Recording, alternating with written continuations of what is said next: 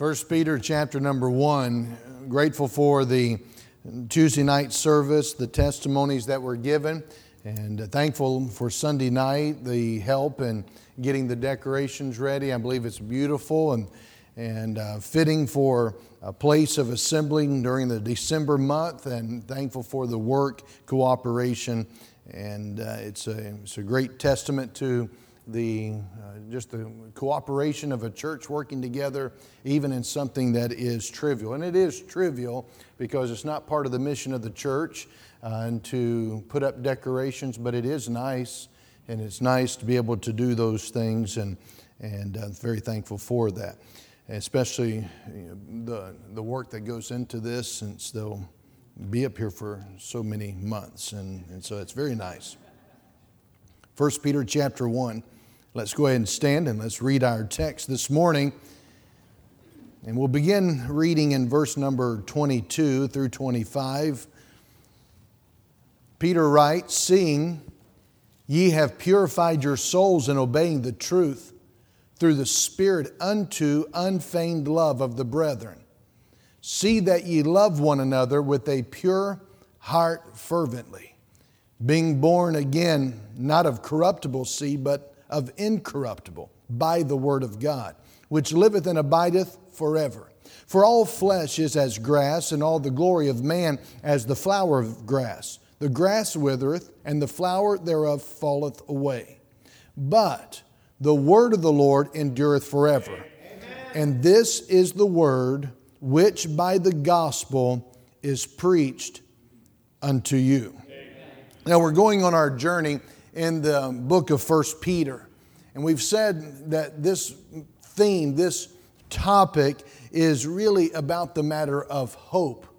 And we're going to look at that again today. Everything hinges on this. And he says in verse number uh, uh, 13 to hope in the grace of God, that we're to have a confident expectation in God's grace, which is God's enabling power. So, the most essential thing, even in this text, verses 22, 23, 24, and 25, is that the power that he's going to talk about here in this particular passage is coming from hope. So, this matter of hope is not just the first command, it is the catalyst and it is the, the conduit for everything else that comes out of Peter's writing in this book.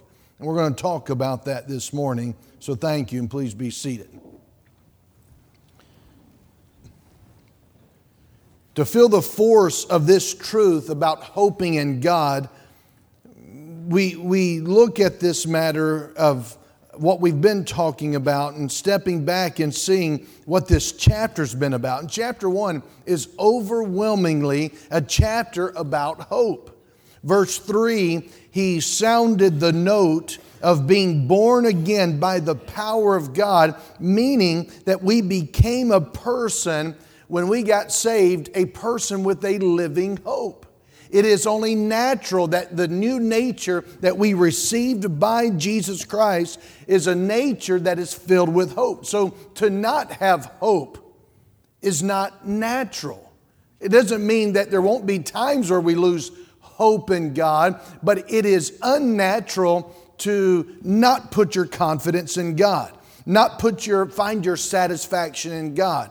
And he emphasizes that in view of what we will see I, I want to go as far as to say that the essence of the new birth, of being a child of God, is that the new person in Christ relentlessly hopes in what God can do rather than what man can do.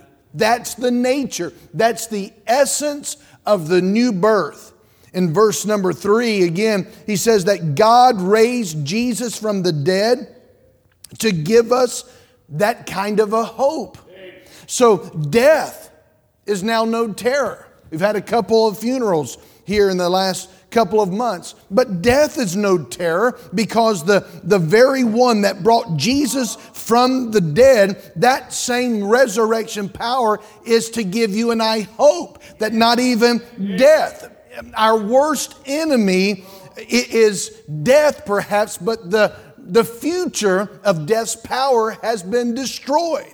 In verse number four, Peter underlines the certainty and the greatness of our future by telling us that God's newborn children, we have an inheritance with our um, hope filled characteristics, and he gave us four of those. Notice in verse 4 to an inheritance incorruptible, that means imperishable, undefiled, unfading, reserved in heaven. That means the future that God has stored up for his children, they never perish. It'll never, it'll never spoil, it'll never fade. It's protected by God Himself. And then verse 5 this strengthens our hope because he says, who are kept by the power of God through faith unto salvation, ready to be revealed in the last time. Listen, when a person gets saved, that, that is a present tense matter, but it's also future.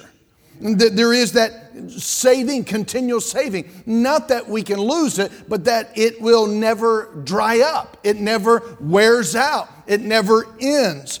And so he strengthens our hope by telling us that our inheritance, it's kept. It's kept by the power of God. It's protected by God's power. Well, how do we know? He says it's through faith. We, we take him at his word. God sees to it with omnipotent power. He sees to it that our faith doesn't fail and we won't fail. Verse number seven, he confirms this, this truth, this reality by contrasting gold. Gold, which perishes with our faith, um, contrasting this gold, which perishes, but our faith, however, it doesn't perish. And, and, and he's saying if gold is refined by fire, even though this gold will perish, how much more can suffering in this life refine something as valuable as your faith? But your faith will never perish. It'll never pass away. That, that's the note of hope. And it will it'll continue, it'll, it'll uh, uh, just um, redound with praise and glory and honor at the coming of Christ. That is our hope, our confidence in Him. You say, I just, my life's nothing like that. You may not have His nature. His nature, that's what His nature does. That's what the new nature in God does. Verse 9, He presses for more hope by telling us again, just like verse 5, that the outcome of our faith will be the salvation of our souls. That is, we will not perish. That is, we will be saved forever.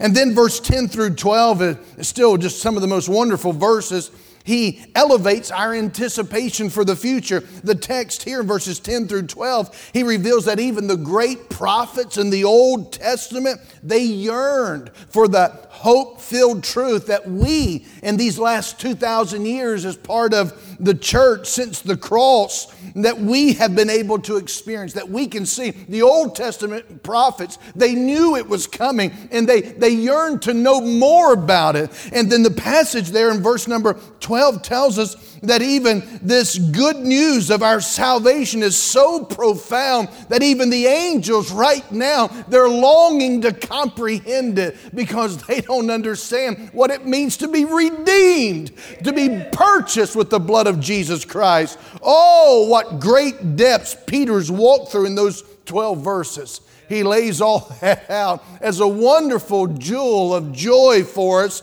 so that we can embrace these commands. Aren't you glad that God gives us the indicatives, that which is true, before He gives us instructions of what to do? He does it so often. Much of Paul's writings is that way.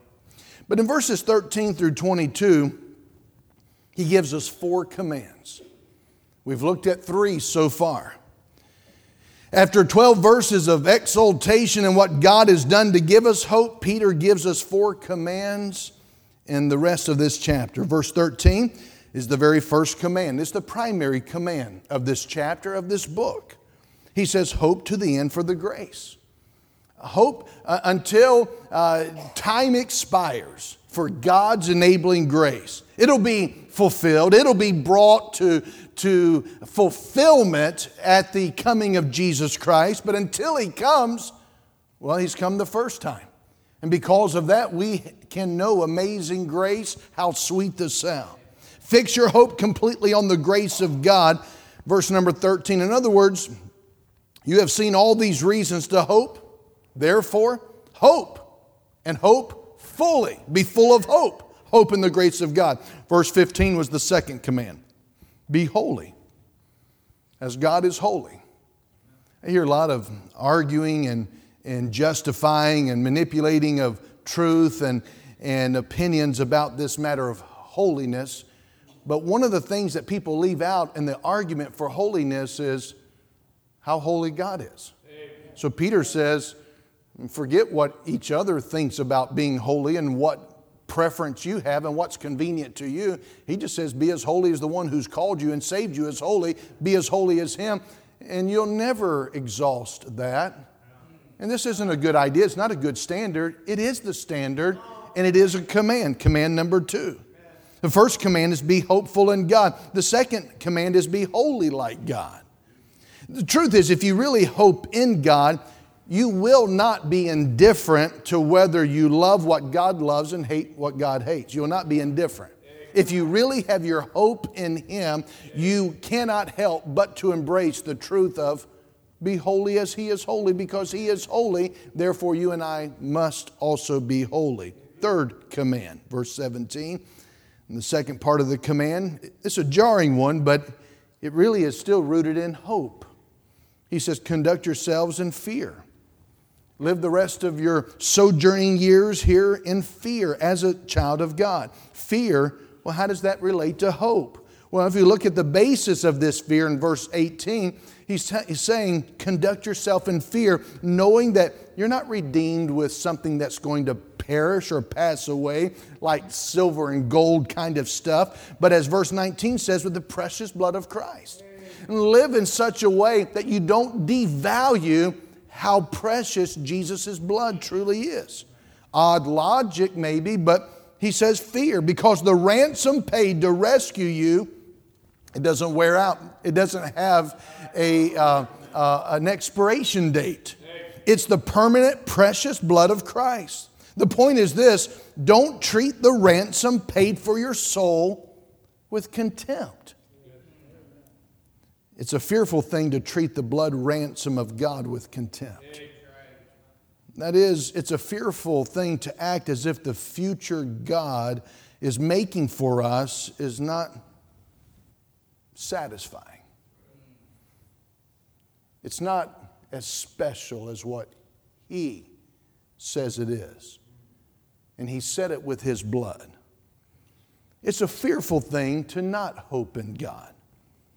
So, odd as it sounds, the point of the third command is fear not hoping in God. Fear that you will live without satisfaction in God. And that brings us to the fourth command in verse 22. In verse, uh, in the second part of the verse, notice at the end he says, "See that ye love one another with a pure heart fervently. See that ye love one another with a pure heart fervently. First command is hope. Hope in God. Second command is be as holy as God is holy. Third command is to fear that you don't live in hope. And fourth command is to love one another with a pure heart fervently. Title of the message, I worked really hard on this one, is Fourth Command. Fourth command love. Love. I said at the beginning that the most important thing in this text is that the power that he's going to mention and the power that he is mentioning is the power to love. That it comes through hoping in God. If we don't get hoping in God right, we won't get loving right. And I submit that the reason people don't love as they ought is because they don't hope in God as they ought. And we've seen is thus far that virtually everything in chapter 1 it relates to hope. I, I have no, no difficulty tracing everything back to hoping in God because that's what Peter is attempting to do. He's rejoicing in all that God has done to ensure that his people uh, experience joy and happiness, security. He describes how people live when this truth of, of who God is, it captures us, and we genuinely believe and put our confidence in God. He's describing it. So it's not surprising that this fourth commandment to love each other, this is what I want you to see, it's situated between two supports, two pillars, two descriptions of the birth of hope that provide reasons to love. So I'm going to give this to us in, in a general way, but I, I, want you to get it. It's so simple, but it's so significant. The, the fourth command, the key this morning, is that we would love. We would love as a divine love. In fact, he tells us in this verse, he uses two different words for love. He uses the phileo love, mm, brotherly love, Philadelphia, the city of brotherly love, which I doubt you'll find that there, but um, it's a brotherly love, and that's what he says in verse number two seeing you have purified your souls in obeying the truth through the Spirit unto unfeigned love, this, this general love for the brethren, love because you love them because of who they are, their brethren. But he says, See that ye love, agape love, a love the way God loves you a love that, that desires nor demands anything in return. But he said it is to be a reciprocal love because all brethren ought to be loving one another with a love that is divine, a love that is only that of God. God is love. God is life and God is love. But the only way we can find this reality of being obedient to the fourth command is to see these two support pillars on both sides. Love is encased in hope. Love gets its life from hope. If we're not hope filled people, we will not be a loving people. So I want us to see this together in verses 22 through 25. There's not much of an outline to get because this is, this is it. The command is love one another fervently. Before that is a support, and after that is a support. So you can write it however you want to. I've got an outline, but it's not a working outline because I'm not really wanting you to get a sermon, a sermonic um, outline to take. I want you to get the message as Peter is giving it. And so he's giving us the power to love comes from hoping in God. Notice there's a reason to love, as I mentioned, it's given before the command to love in verse 22. 22a is one reason, and there is a reason to love given after the command in verse 23. So let's make sure we, we see this clearly. There are two reasons to love. The command is love one another with a pure heart fervently. Let's look at the reasons. Verse 22a. Seeing ye have purified your souls in obeying the truth through the Spirit unto unfeigned love of the brethren. Reason number one is you've purified your souls by obeying the truth. Now, I'm, I'm going to state these as simply as, as I can see this, and then we'll elaborate to to help because here's the way I think you should read your Bible is ask, so what? Or what then? Now what? How? Because he elaborates on these eh, when he makes a statement, and we can just go away with a statement and say, well, we, we've got this, and but we've got to get down into the, the aspect that we know, well, how do we obey it? It's kind of like praying. I think sometimes our praying is so general that if God ever answered it, we wouldn't know if He answered it because we pray too generally. Just like, Lord, bless us, bless us all, and have a good night. Well, if He answered it, how would you know He answered it? Because a blessing might be from God in form of chastisement. He might wipe your house out. He might cause the power to go out, the house to flood, the wash machine to break. You so I asked God to bless. Well, how do you know He didn't? But we prayed so you just asked for general blessing, so He's going to give you a general working to bring you to where He wants you to be. And we sometimes do that with truth. Oh, we got the, the basic, but we don't know how to apply it. So let's don't stick with the general. Let's get down to the to the heart of these things. Reason number one, you've purified your souls by obeying the truth. And he says, Because of that, therefore, see that ye love one another with a pure heart fervently. Then comes reason number two to love. Verse 23 Love one another from the heart, for being born again, not of corruptible seed, but of incorruptible, by the word of God, which liveth and abideth forever. So he says, Love one another because you've been born again by the word of God. So, so two supporting reasons. So, what is the command? The command is to what? Love one another. Two supporting reasons. One comes in verse 22a, the other one comes in verse 23. So, he commands us to love. John 13, 34, the last night Jesus spent with his disciples, he says in a new commandment, John 13, 34, new commandment I give unto you, that ye love one another, as I have loved you, that ye also love one another. By this, verse 35, shall all men know that ye are my disciples if you have love one to another. So, this is the same command Peter, who heard Jesus say that to him as well as the other 10.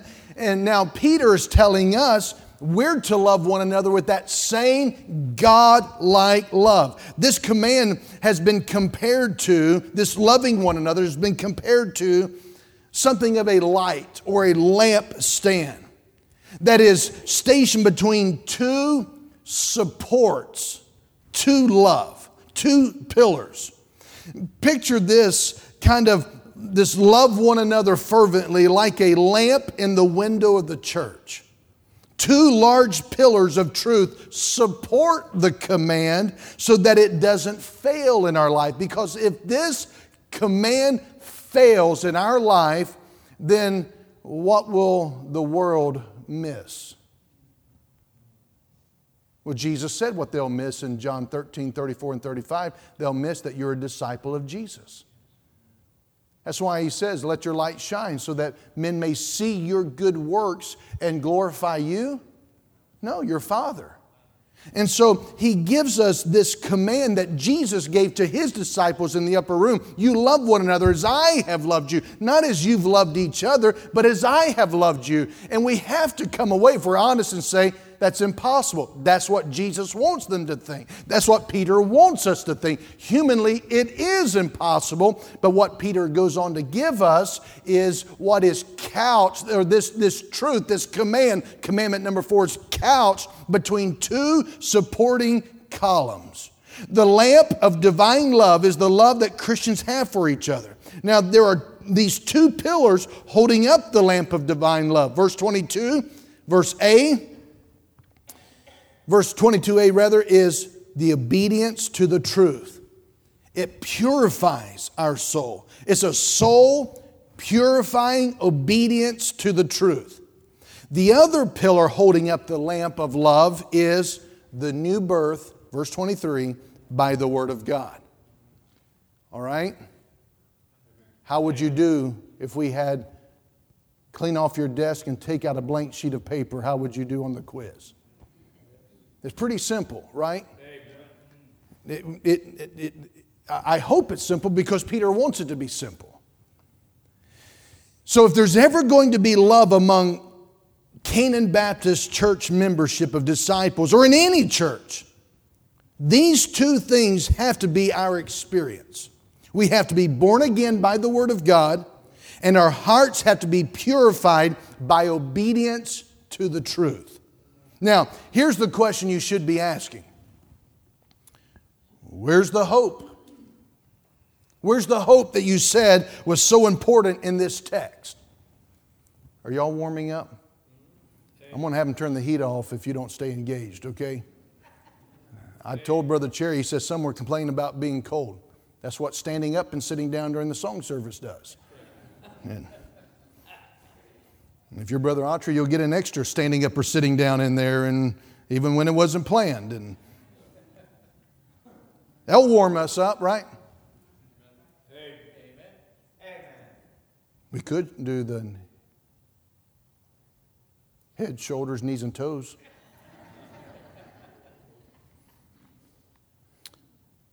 Where's the hope come from? You said, Pastor, that the power to love comes through hoping in God. Where do you see this? Is it a fair question? Do you see it? You don't see it, you don't see these things just, just perusing it, but Peter wants you to hang on to it. And if you remember what Peter himself heard Jesus say, a lot of what Peter's telling us is what Jesus told Peter there in that upper room. So, where does the hope come from? Because I'm telling you, it's true. Everything in this book, it flows out of the first commandment to hope in God. So, where does the power to love come from or come through hoping in God? Where do we see this? It's, we see it in these two support columns, these two support beams. Let's look at it. I want to take the second one first, verse 23. Notice what verse 23 says. Being born again, not of corruptible seed, but of incorruptible, by the word of God, which liveth and abideth forever. What does it mean to be born again by God's living and abiding word? Now, look at what Peter really emphasizes in these verses, verses 23 through 25. Let's read it again. Look at all three verses. Being born again, not of corruptible seed, but of incorruptible, by the word of God, which liveth and abideth forever. For all flesh is as grass, and all the glory of man as the flower of grass. The grass withereth, and the flower thereof falleth away. But the word of the Lord endureth forever. And this is the word which by the gospel was preached unto you. Now, Peter doesn't just emphasize new birth by the word he's emphasizing something specific about that word. And he really draws it out, even with a supporting Old Testament quote. That's what he's, he's reading here, is a quote from Isaiah 40, verses 6 through 8. What is it about the word that he is emphasizing? Because all of us can say, wonderful word. I, I, need that powerful word. But what is it that he's emphasizing about the word? Because this command to love, it is a command, and it's a, an impossible command to love as God loves. It is couched between these two support beams. The, the second one we're looking at here is being born again by the living and abiding word of God. But what is it about the word that he's emphasizing? The point that he's emphasizing is that at every stage, it's hope. Look at it again, verse 23. Being born again, not of corruptible seed, but of incorruptible, by the word of God, which liveth and abideth forever. He says, You've been born again, not of seed which is perishable, but imperishable now, Peter loves this truth. He talked about it in verse 4. Our inheritance is not perishable. He says in verse 7, our faith is not perishable. He said in verse number 18 and 19, our ransom is not perishable. Now he says in verse 23, God's word is not perishable. What's the point? The point is it lasts. It will not be proved wrong. It will stand as long as God stands. And those who stand on the Word of God will not fall ever. The point is hope.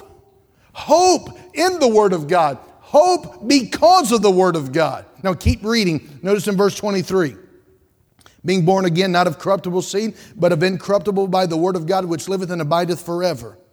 Peter defines the imperishable seed as the Word of God, which liveth and abideth forever. So he, there's the point again. It's not only imperishable, it's alive, it's abiding.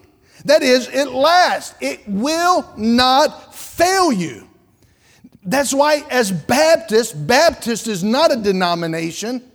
If you understand the Bible, Baptist is tracing us back to the teaching of Jesus. Baptist means what Jesus taught, what Jesus did, what the Bible proclaims is our authority. It's not what some church doctrine holds, it's what God's doctrine provides through the authority of God's Word. That's why people are more loyal, who are more loyal to their preferences, to their systems, to their way of life than they are to the Bible. They're not biblicists. The people who have, well, we've always done it this way. Well, it doesn't matter how we've always done it. The children of Israel did it a certain way for thousands of years, and God eventually set them aside because they rejected the one who was to be the one that they embraced. And so it's a dangerous thing to ever hold on to your preference for mm, forsaking that which is the answer. The answer is the wonderful Word of God. And what's the point here of the emphasis of the Word of God? It's hope. You can put your hope in it. It'll never perish. It'll never die. It'll never fall away. It's always relevant, always. Keep reading. He's going to say it again with an Old Testament authority. As I mentioned, verse 24 and 25, he's quoting from Isaiah. He says, For all flesh is as grass, and all the glory of man as the flower of grass. The grass withereth, the flower thereof falleth away, but the word of the Lord endureth forever. And this is the word which by the gospel is preached unto you. To me, that's as plain as he can make it.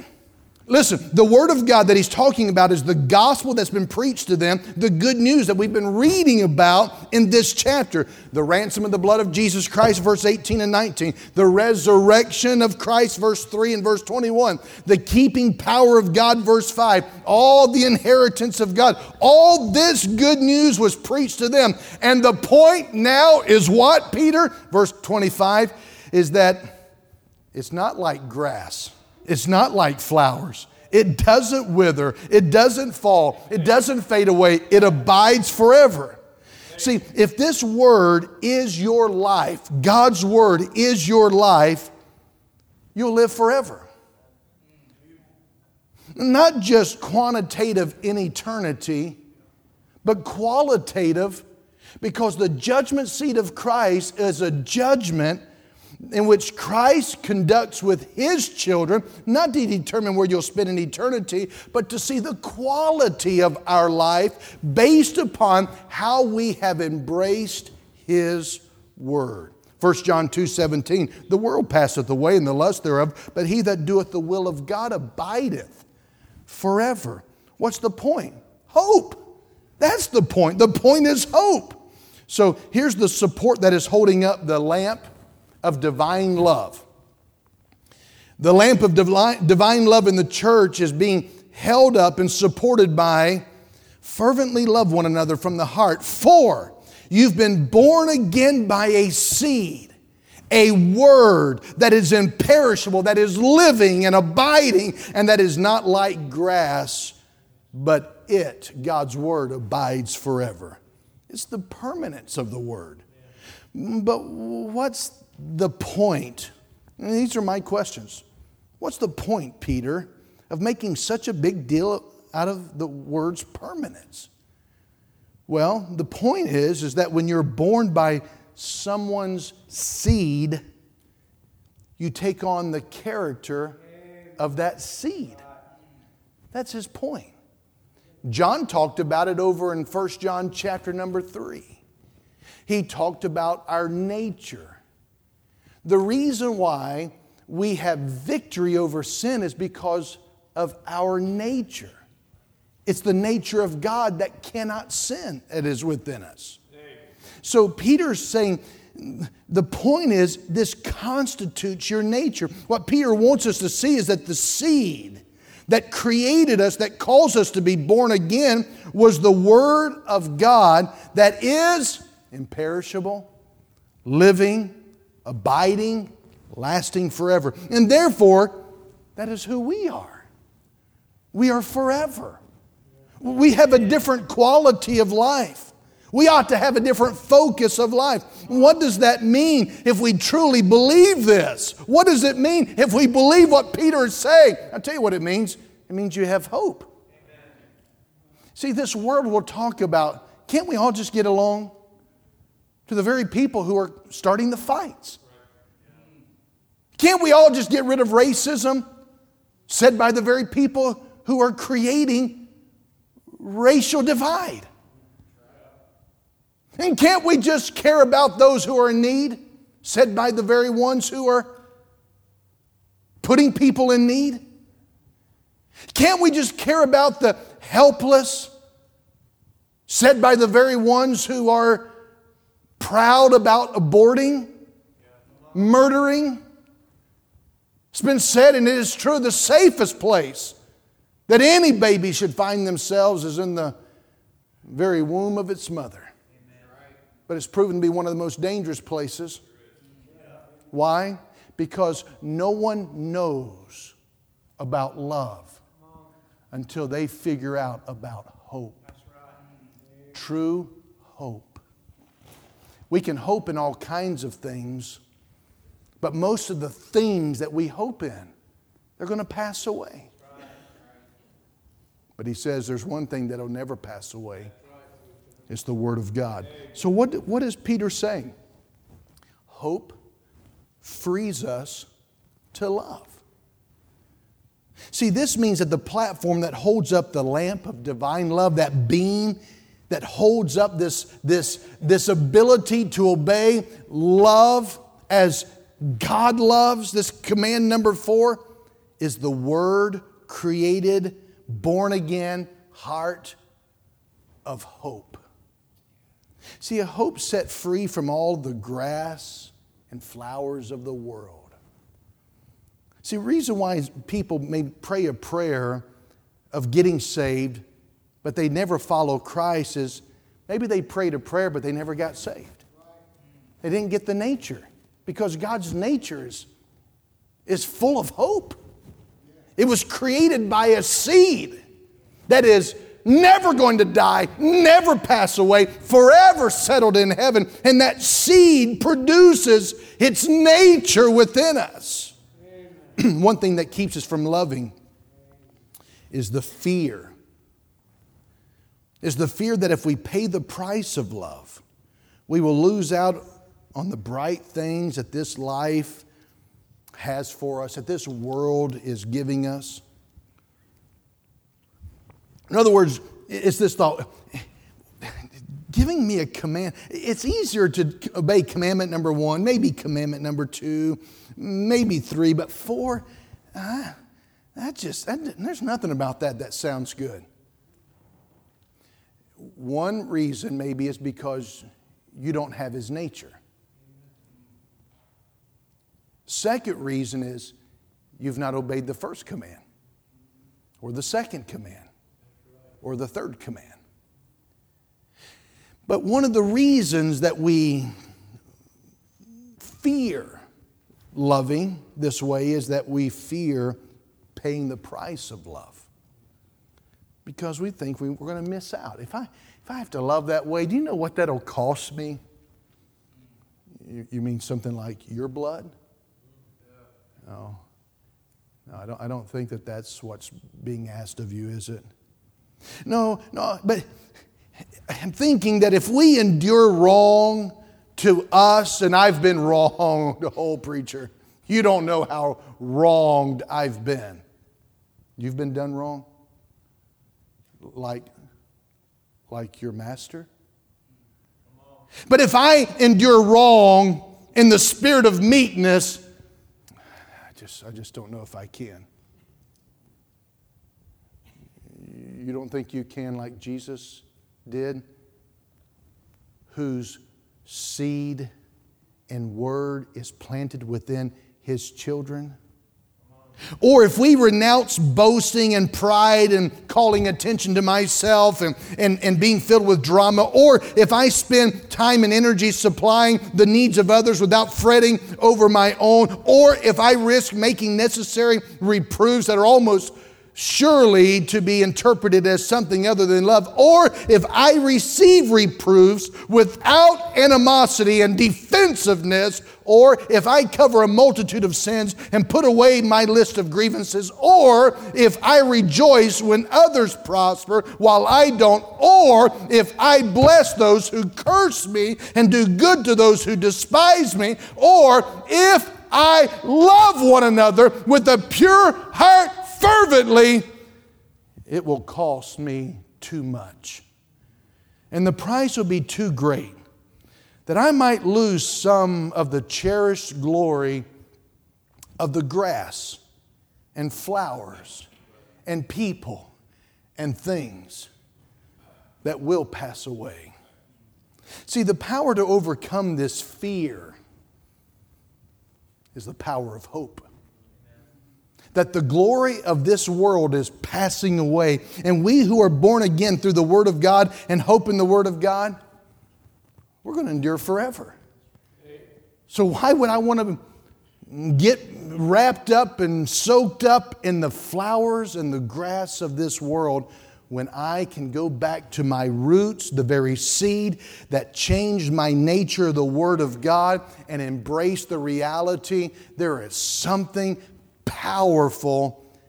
And because of that, I can obey commandment number four to love with a divine agape love. Let me mention the second beam here. Notice in verse 22. We still there? Notice verse 22 Seeing ye have purified your souls in obeying the truth of the Spirit unto unfeigned love of the brethren. There's the second beam, second pillar, second support, and that is the soul purifying obedience to the truth. A soul purifying obedience to the truth. Since you have, in obedience to the truth, purified your souls for a sincere love of the brethren, that's the other pillar here the soul purifying obedience to truth. Therefore, fervently love one another from the heart, and that's the command, that's the lamp, that's the light. See, the truth here in view is the I believe, the gospel the Word of God, verse 23. He, and he elaborates on. and all the hope producing truth we've been looking at so far. So, what is obedience to this truth? It's faith, it's, it's trust and obey. It's never just obedience or just faith.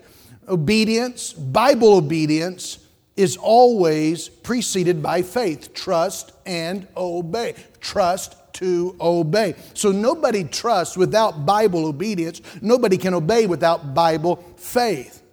Mm, the gospel demands faith. How does a person get saved? By faith. How does a person live the Christian life? By faith. And so here, obedience to the truth accesses the cleansing for my heart. It's a faith that accesses cleansing. What does he mean when he says obedience? Well, it's faith filled obedience to truth that accesses cleansing. But faith is inseparable from hope. You can't trust and obey without being filled with hope. It just keeps going back to that. He breaks it down, but he keeps tying it to this, this uh, tethered to this great thing, and that is hope in God.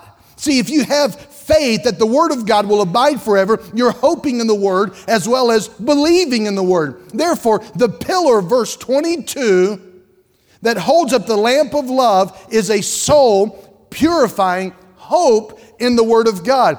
When I trust and obey, what I'm able to do is access His cleansing so that my heart can be clean so I can then obey commandment number four, which is also supported by the truth that his nature is in me, verse 23. His seed, the seed of the Word of God, has been implanted in me, and I can keep hanging on to the truth. I can delight in His Word. I can decide to obey His Word no matter what. And I can experience the fulfillment of being like Christ and demonstrate to others what Christ looks like. Love. What is the dirt that cleans, that this hope cleans out of the heart? Well, the answer is that hoping in God cleans out. I, want I want you to get this. I'm going to slow it down. Look at again, verse 22. Seeing you have purified your souls in obeying the truth. How do we get clean? By trusting and obeying the truth, the Spirit of God. But what is the dirt that this hope cleans out? The answer, again, is that hoping in God, it cleans out hoping in the glory of grass and flowers of this world. We get so caught up with the things of this world. You take the very best television show, very best program. Majority of what has ever been wrong with Hollywood, the majority of what has ever been wrong has not been the bedroom scenes and the cursing and and all those vile, wicked things, but the majority of what has been wrong is to show life to be normal without God. Even though they may attend church in Little House on the Prairie once in a while, even though they may go to a service, the bulk of life is portrayed as hoping and grass and flowers rather than hoping in God. See, hoping in God cleans and cleanses the futile, empty hopes of the flesh. It convinces us that if we're, we live for the bright flowers of money, comfort, fame, sex, leisure, we will wither. We will die. And when this new hope cleanses out these old futile hopes and banks on God's imperishable, living, abiding, eternal promise, then and only then can we love one another earnestly from the heart. So here's the big picture this command, fourth command, and lamp of love, it is held up and made possible by two pillars. One is the pillar of God's sovereign act. It's what God did, verse 23, through the new birth of God's living and abiding seed of the Word. The other pillar is our response to that divine act. As newborn children of God, we hear the word of our Father and we obey by putting our hope in Him. I want you to see this last statement that's put up there. This is my last statement, and I want you to see it as I wrote it out. And when we hope in Jesus, that the future He plans for us is greater than all the glory the world can offer, Amen. then our hearts will be clean and we will be free to love each other earnestly from the heart. Amen. I cannot do this passage justice. But when we have clicks and preferences and we have our own justification for not living as Jesus and loving as Jesus, it's really because you hope more in the things of the world than you do God. Let's stand together, please.